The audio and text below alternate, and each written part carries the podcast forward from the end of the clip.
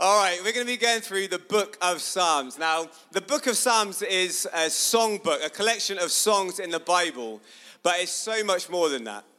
And Psalms is a collection of songs that teach us how to pray. And this whole series we're going through through the book of Psalms is called Teach Us to Pray because these songs teach us so much theology, knowledge about God that we can take into our own lives and affect how we live, how we view God, and how we pray. And they're rich in truth, they're rich in imagery, and they're rich in prophetic language. Now, if you want a good introduction to the Psalms, and you weren't here last week, then I'd encourage you to have a listen to the talk that James gave. It was the first part of our series on the Psalms, and he gave an introduction into way we can read the Psalms, the different kind of layers to things that are going on. And so, if you weren't here last week, it's kind of like missing the first part in a box set. Like you can kind of pick up, but seeing the introduction will really help you understand the rest of the series that's going to come. I think prayer is, you might be like, maybe it's your first time in church and I'm like, prayer is that massively relevant in 2019.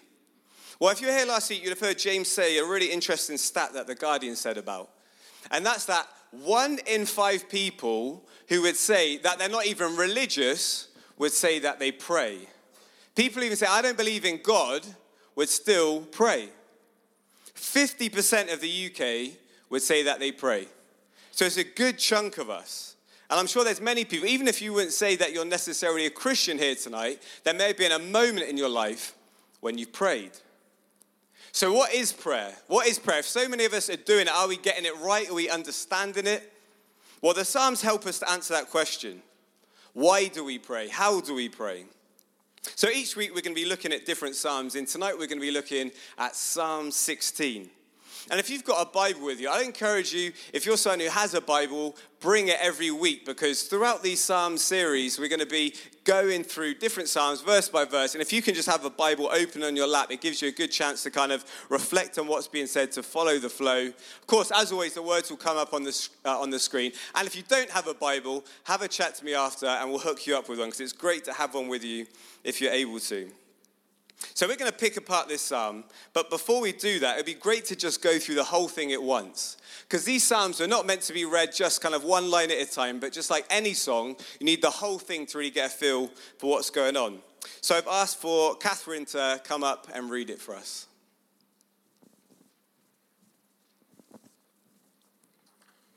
Preserve me, O God, for in you I take refuge. I say to the Lord, You are my Lord. I have no good apart from you. As for the saints in the land, they are the excellent ones in whom is all my delight. The sorrows of those who run after another God shall multiply. Their drink offerings of blood I will not pour out or take their names on my lips. The Lord is my chosen portion and my cup. You hold my lot. The lines have fallen for me in pleasant places. Indeed, I have a beautiful inheritance. I bless the Lord who gives me counsel. In the night also my heart instructs me. I've set the Lord always before me. Because he is at my right hand, I shall not be shaken. Therefore my heart is glad, and my whole being rejoices. My flesh also dwells secure. For you will not abandon my soul to Sheol, or let your Holy One see corruption. You, have, you make known to me the path of life. In your presence there is fullness of joy. At your right hand are pleasures forevermore. You can give her a clap if you want. That was great. Thanks, Catherine. All right, so there's so much going on in this psalm, and we're going to do our best tonight to go through some of the different things you could probably do weeks and weeks just on Psalm 16. But let's have a little bit of a look into what's happening. We're going to dive straight in at verse 1. Preserve me, O God, for in you I take refuge. I say to the Lord, You are my Lord. I have no good apart from you. Now, these verses continue themes from previous Psalms that we have uh, kind of gone through in the past week. And if you've read the first 15 Psalms, you'll know that this continues themes of saying things like uh, God being a place of refuge. There's covenantal language here of saying, I have a relationship with God. And there's this key phrase which it's important not to gloss over where David declares, You are my Lord. He's saying, You are my Lord.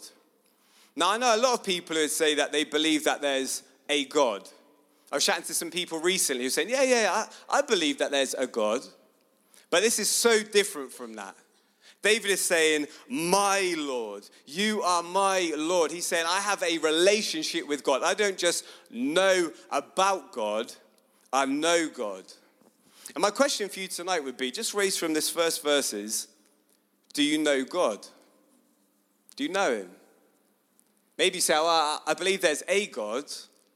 Well, this is saying to you that tonight you can know God for yourself. Not just about him, not just a theory, you can know him. It's also saying that there's, uh, in the verse it says, um, I have no good apart from you. David is saying there's so many good things in life, but all of it, all the good, is from God and found in him. Verse 3. Verse 3 it says, As for the saints in the land, they are the excellent ones, in whom is all my delight. Now, if you're a parent or an uncle or auntie, you'll know that you take delight in seeing the kids doing well, seeing them just succeed and having a great time and just going from strength to strength. That gives you joy. And what David is saying is when you're part of the family of God, it's the same thing. In fact, in many ways, there's something more deeper, something deeper and more special than that. See, there's a delight that happens to other members of the family, not because you're related to them or because you have this long history of them. In fact, some of them you may not have even known that well at all, but because you're in the family of God. You have a central common identity that goes beyond your surname or beyond your skin color or beyond your background or your class. And so when you see people who are part of the same family of God, it stirs joy amongst you. And yes, I'll be completely honest. People within the family of God from church, people who are followers of God, have caused probably the most pain in my life. Some of those painful moments, if you know anything about my own story, have been caused by people who call themselves Christians. But it's impossible to stay mad at the family of God. Because when you know all that God has done for you and how He has joined you together in unity, you can't stay mad for long. And you just get excited for what people are doing, for all the breakthroughs in their lives. And as much as you want to cling on to your frustrations, you just get captured again with this beautiful thing that we call the church. And some of my favorite memories over the past year have been moments like when uh, people who've been walking in shame have found freedom. Seeing that time and time again in our six o'clock church family, and it's so cool to see. People who are like, I'm so, so busy. And on paper, I don't have time for community and friendship and that sort of stuff in church. But I see the value of it. And so I'm going to join a community and I'm going to commit to it and go every week. It's so cool to see. People have said, money is an issue in my life and it has a hold on me and I find it so hard to give away. And so to break free of that, I'm going to set up a standing order and I'm going to give because I want to walk in freedom of that. Seeing that happen time and time again is so cool. People overcoming social anxiety to come to church on a Sunday when everything inside them would say to be around a load of people, to have someone shake my hand and smile at me and make small talk at the door, makes the thought of it makes my skin crawl but I'm still going to turn up every week despite any, everything in me saying, don't go, don't go, don't go. I'm going to turn up. I'm going to make the small talk. I'm going to be there because I want to walk free of this anxiety. People in this room who have walked free of that, amazing to see. So many things to celebrate. People like Lydia, who at Beer and Cows had almost all of her course mates from Rose Bruford come along, amazing. People like Billy and Becky and Lucy and others who stepped up to lead communities and saying, I want to help other people come into relationship with each other and with God. People like Amelia, who brought a word last week during worship. Someone from Bird College who's like, Look, I know almost everyone in my college doesn't know Jesus, and I'm passionate about sharing his good news with them.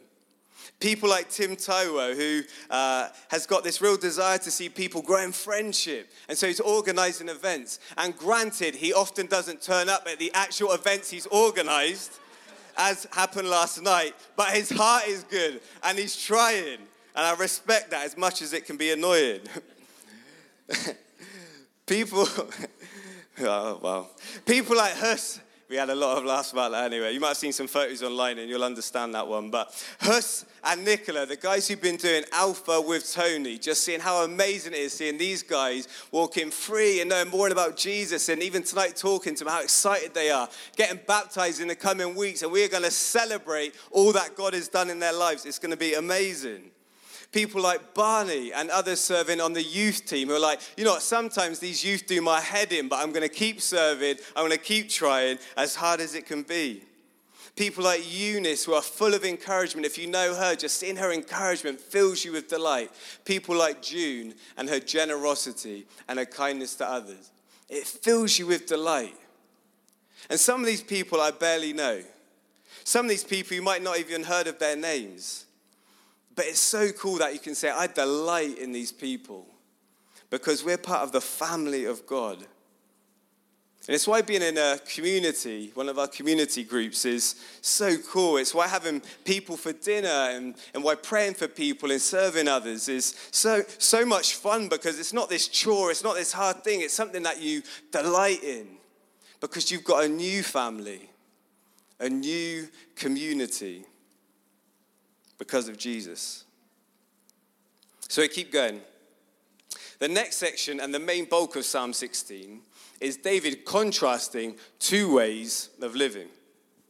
And he declares that one of these two is far greater. So he starts in verse 4 by holding up one way. The sorrows of those who run after another God shall multiply. Their drink offerings of blood I will not pour out or take their names on my lips. David is saying there are those who run after other gods other than the one true God. And the Bible regularly describes these gods as idols. Now, when you hear idols, you can naturally think, well, that applies to people in different cultures and in different times, but I'm not sure that's necessarily relevant to 2019 Sidcup. Maybe. I had a, a, story of an Indian pastor who came to visit London. And a, a London pastor was showing him around, um, around the city and doing all the classic, you know, sightseeing along the Thames and showing him all the, the sights and sounds and giving him a bit of exposure to London culture. And at the end of the day, quite kind of pleased with himself on this tour that he'd given, he said to the, the Indian pastor, So, what did, you, what did you think of London? And the Indian pastor was quite somber. And he said, I, I actually found it really difficult. And the, the, the British pastor was a little bit confused and a, a bit shocked. And he said, Why was that? And the Indian guy said, Because there's just so many idols everywhere. And I remember when I first heard that story, it's always stuck in my mind ever since. Because here's a guy from India, and if you know anything about India, if you've been to a country similar, you know that there are idols everywhere idols on street corners, idols in your kitchen, idols at school. Everywhere you go, there are idols. And yet, this man comes to London and says, I don't find it comfortable here because just how many idols there are. I think it's quite interesting. An idol is something you worship, and London is alive with worship. Wealth, comfort, sex, romance, appearance, success, fame, property. Oh, that's a big one. Possessions. David is saying that if you run after idols, what will happen? Your sorrows will multiply. Why is that? Well, he says they demand drink offerings of blood of sacrifice. Now, in that context, it literally meant taking your blood and pouring it out. Yet it might not be, again, too distant from our own culture because our idols drain our lifeblood. And as he says, this leads to a sorrow that multiplies. So, what does that practically look like? With you, that if your idol is, I need to look a certain way, I need to achieve that appearance. Then you work harder. Maybe you hit the gym really hard, and then if that's not necessarily working, you go for the plastic surgery and the, the Botox. But as you solve one problem, you become aware of this other body part that isn't really matching up to your ideal. And then aging happens, and then body trends change, and all of a sudden, what you are aiming for is getting harder and harder as the aging process begins, and, and, and your sorrows multiply. That's why some of the most attractive people on the planet are some of the most insecure about their appearance. Or if your idol is, well, I, need to have more and more money. This is a huge one in our city. The problem is you, you get a bit more, and then all of a sudden you're just like, yeah, but I don't have this thing yet. Like, I don't know if you've had this moment where you're like, when I just have that, like when I was a student, I was like, when I just have this amount of income, then I know it'll be enough, and then I'll be content. And then you get that money, and you're like, well, I, I, need that thing, and I don't have that thing, and that person has that thing. And so you work harder and you sacrifice more, and actually you're never content, and your sorrows multiply. Or the bigger house. You think, ah, oh, this is great, but my neighbor, I mean, they got the, the conservatory. So I'm gonna work, work, work. I'm, I'm gonna work really hard. I'm gonna get that extension. I'm gonna give everything to that. And then you get it, and then your bills go up because conservatories cost so much. I'm broke now and I've got to work even harder to pay for it. And, and actually, now the neighbors the other side have got this really nice kind of bifolding doors, and that'll be so we need that. And it's like, well, work, work, work. And you're never content and your sorrows multiply. If your idols, if your idol is your friends, you say, that's such a massive thing for me. Like my friends and my world, like what they say about me and how we hang out that's where I find my value. And then friendships can change. People move away, change the stage of life. And all of a sudden, you find your sorrows multiplying. If you say things like, My family is my entire world, giving everything to that, my family is my world, how many times have I heard that phrase? Well, then your kids leave home and all of a sudden, there's this breakdown in your life, and there's this empty nesting, and there's challenges in a marriage, and your sorrows multiply, and you yearn for those days that will never come back. If you're desperate to have this long life and you're, you're on the, the healthiest thing and you don't eat that, and you're reading every article that says if you eat this, do that, smell this, go there, you'll get cancer, and you avoid all of those things, you can still get a terminal illness. See, none of these goals are necessarily bad in themselves. But the problem comes when they become your God. Because idols take, and we have to sacrifice for them.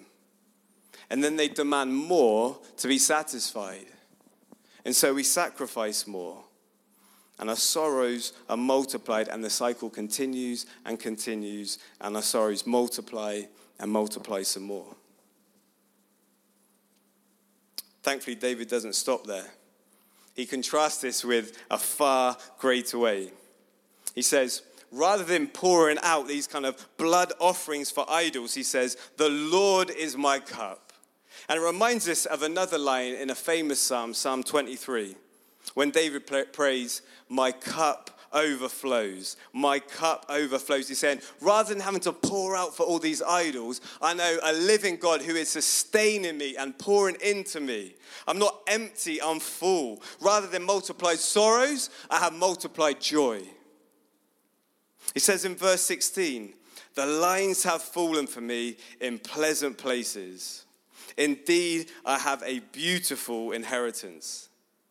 He's saying, I've received so much and I have so much more to receive. David then continues with the big theme, the big question in the psalm, which is this What is the source of security and joy? What is the source of security and joy? Now, to answer that, he gives loads and loads of imagery. As you read through the psalm, there's all these pictures and images as David tries to paint for us an image of what it is to know the joy and security of God. But there's one image that's repeated twice. I don't know if you picked up on that in the reading. One image that's repeated twice. He says it twice right hand. Right hand. In verse 8, I have set the Lord always before me. Because he is at my right hand, I will not be shaken. And then in verse 11, in your presence there is fullness of joy. At your right hand are pleasures forevermore. Now, the phrase right hand isn't really something we use in our culture massively. If you read the Bible, you know it's used tons and tons and tons all throughout the Bible. And we kind of use it a bit in our, in our culture. You might, you might have heard the phrase, he's my right hand man. Have you heard that? That's like a commonly used phrase, my right hand man. And in a lot of ways, the, the phrase in the Bible isn't too different from that, the understanding, the concept of the right hand. So in biblical times, uh, your right hand, the person who stood at your right hand as king, was your most trusted ally. When you went into battle, they would have the person who they wanted to defend them at their right side. Also, in your right hand, you held a sword. Your sword was in your right hand, and so that was a symbol of strength, of power. So the right hand was a symbol of those things, of strength and of power, what you held in your right hand. Now, most of us might not carry swords today, but I think the whole notion of our right hand is still relevant to our culture. What's in your right hand? I mean, practically, what's in your right hand? Look on any train station, any bus, go to any coffee shop, lounge, or bedroom. What are people always holding in their right hand?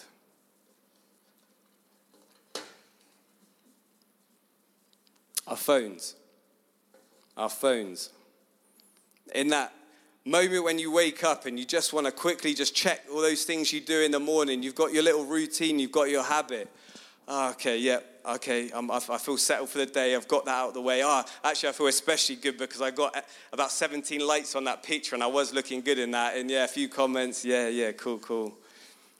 When you're waiting and, and that person's two minutes late and you're like, what is going on? And you just think, ah, I, I just want to fill this time. I get straight into my right hand, I got my phone in that moment when you're, you're thinking about that difficult situation and you just want to numb to it, ah, whew, let's get that. Let's just watch another epi- episode of this Tidying Show on Netflix. Ah, that's better. Okay, I can just forget. Ah, oh, my life is so boring and mundane, but on my phone I can escape to the worlds of these celebrities with millions of followers who are beautiful and have this incredible life, and I can just kind of escape for a second. ah, our phones in our right hands. And it's interesting, the stats are showing just how much this notion of our phones giving us comfort and security is so, so wrong. David is saying that having God in your right hand leaves you unshaken, but we are finding more and more that the more we use our phones, the more we come away shaken. The stats, the graphs are showing that increased amount of time you spend on your phone and social media, what happens? Increased anxiety increased anxiety. And I get this, it's a problem in my own life. I uh, got a little notification on my phone this morning. Apple now very kindly every week gives me an update on how I'm doing with my phone usage. And uh, it said that uh, I'm down 8% from last week on my daily phone usage. So I was pretty pleased with that. It's going okay, it's going in the right direction. So my daily usage was down to 4 hours and 53 minutes. I was pretty shocked at And granted, a lot of that's WhatsApp. And I was like, that can't be right. So I researched it, and apparently it was. Four hours and 53 minutes. See, I'm turning to my phone thinking, this in my right hand, this in my moments when I don't want to think about stuff will give me peace, will give me release. And yet, actually, it does the opposite because when you put the phone down and you enter back into reality, you're worse off than you were before. What else? For some, you might be like, phones, nah, not a problem. Although the stats would say most of us, it's a massive problem. Maybe for you, it's another thing in your right hand your wallet. Your wallet. We live in one of the wealthiest parts on the entire planet throughout entire human history. And that gives us a, a security of being, I've got enough money that, you know, even if this whole Brexit thing goes a bit weird or, you know, my life's trying to ch- kind of changes, like, I'm pretty set. I've got enough money to keep me going. Yet we find increasingly the number one cause, I think now statistically, of things like divorce is money. We're racked with anxiety about money. And this thing that is supposed to give us all this freedom actually causes so much more. It's one of the reasons why billionaires have one of the highest suicide rates. Because this idea of more money means less problems. No, no, it's genuinely is more money, more problems. And again, we're turning to this thing in our right hand for peace. And it's doing the opposite. Yet most of us are desperately wanting more of it. What's another thing we have in our right hand? Maybe sometimes with interlocked fingers. A partner girlfriend, boyfriend, husband, wife. I heard someone use a phrase this week I've heard many times I feel invincible with my wife. Phrases like, they complete me. And we have this idea of, you know, I, have got, I've got them now. I've got my, my husband, wife, boyfriend, girlfriend. I, I, I'm, I'm all good. I'm all good. I know they love me. I know they care for me. Everything else can be falling around, falling down around me, but they're with me. They're with me. They're with me. I, I'm safe. I'm settled. I'm all good. And we have this really high expectation of them and this, this really high standard. And then what happens? Strain starts to come in the relationship. And this person who's supposed to be your world, all of a sudden there's this nervousness. You can feel it in the room now. There's an anxiety about it because this thing that was supposed to be the unshakable thing in our life isn't God, isn't perfect, isn't permanent. And so it leaves us anxious. And as with idols, if that is your rock, you're on sinking sand. Because they're not stable. And so they won't make you unshakable because they're temporary and transient. They change. I saw a tweet from John Mark Comer last week that really captured this well. He said, We see upwards of 4,000 advertisements a day. 4,000 adverts a day. All of them are designed to stoke the fire of desire in our belly and monetize our restlessness. Human desire is infinite humans are not. Therefore, we can never ever satisfy desire unless we aim it at the one infinite source. I love that. Therefore, we can never ever satisfy desire unless we aim it at the one infinite source. One of the church fathers, theologian Augustine, said similar thing. He said, "You have made us for yourself, O Lord." and our hearts are restless until they rest in you. The one who finds their security in the eternal God will never be shaken. They'll never be found wanting. And the one who seeks refuge in God can know the fullness of joy, not just for a, a temporary high, but forevermore. Because what God offers isn't temporary or transient, it can't be snatched away. It's something you can build your life on. Now, don't get me wrong. There will be wobbles and valleys and tears and doubts and sorrows. But in the end, you know that your heart can be glad and your whole being can rejoice. As the psalmist says, your body can be secure because God will not abandon you. Even if everything else falls away, you can know in your heart of hearts, your body can know for certain that God will never leave you and never forsake you. And that is something you can build your life on tonight. And not just till you die, but you have a beautiful inheritance pleasures waiting for you forevermore.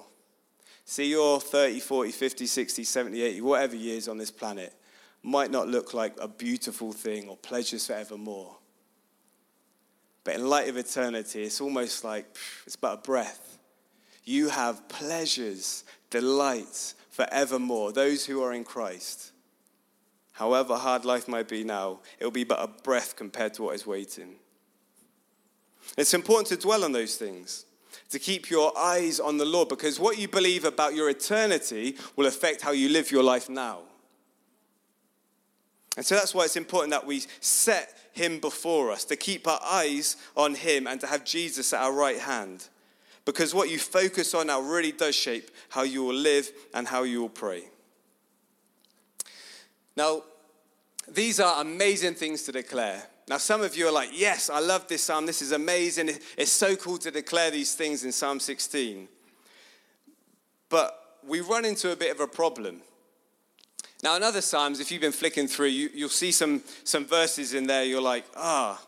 reading through there is a bit of a challenge. It says stuff like, ah, oh, would you dash my enemies' heads against the rocks? And um, things like, oh, you know, every day people are trying to kill me, and my life is just full of all these enemies who are attacking me. And you're like, uh, I don't really know how to read that one. I, am going to kind of skip those verses or skip that one. But I'm glad this week we have Psalm 16 because this is all good. Like I can say this with full confidence.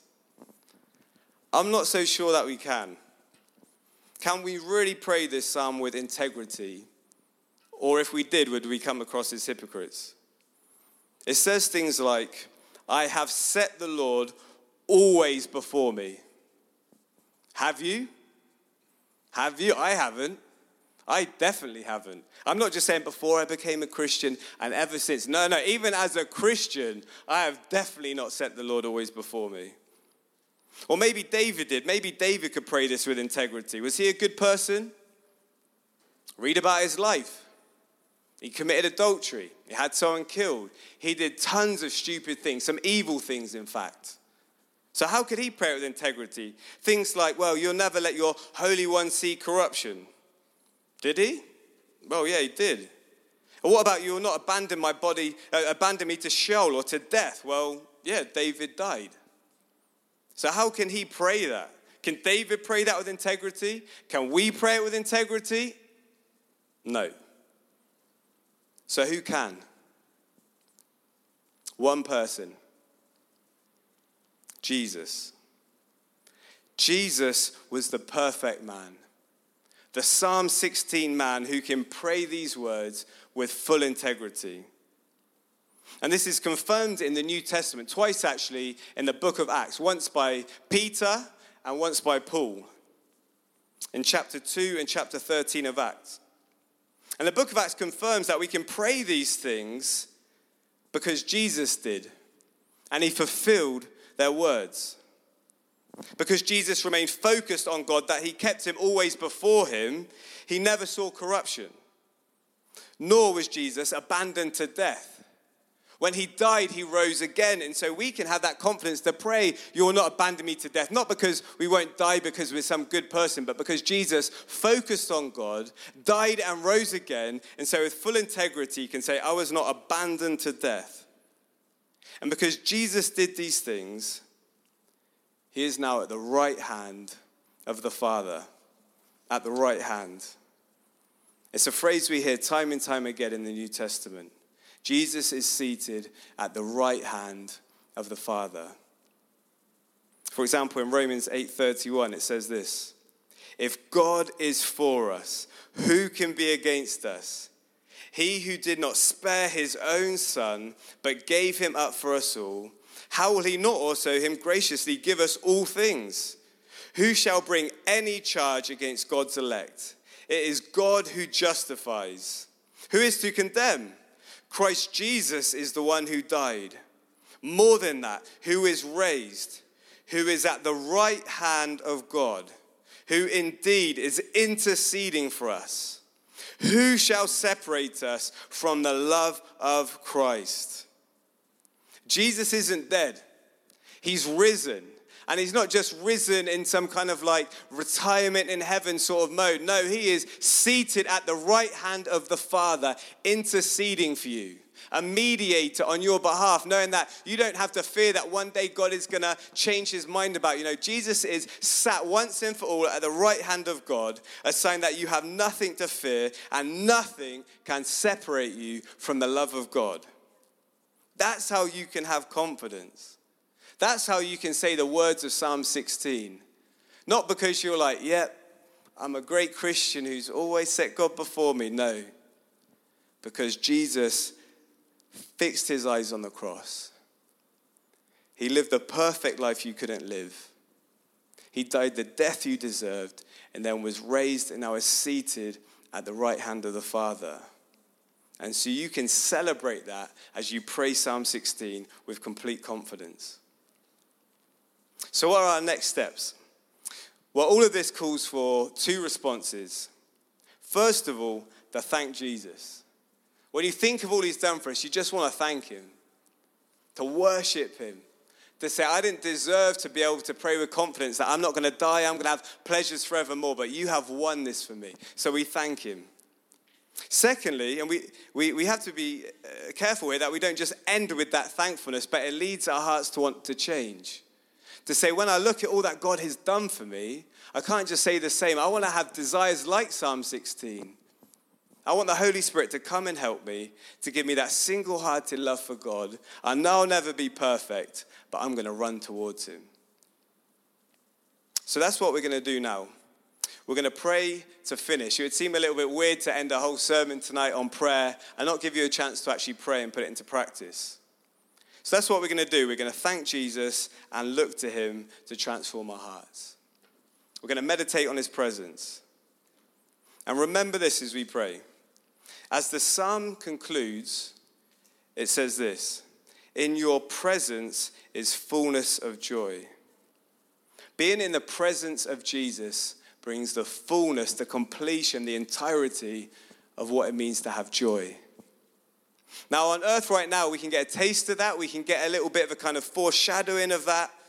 But a day will come when you'll see him face to face, when you'll be in his presence, when you'll experience the fullness, the fullness of joy. And in that moment, we'll see his right hand. We'll see Jesus' right hand. And what will we see in his right hand?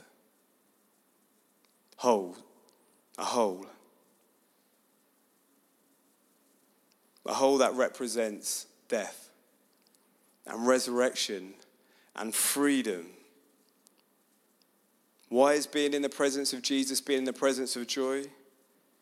because he is the one who loves you so much that he didn't even hold back his own life for you. Not because you were a good person running towards him, but because you were a sinner running away, whom he said, You don't deserve it, but in my love, I'm going to save you and rescue you. I'm going to take the punishment that you deserved.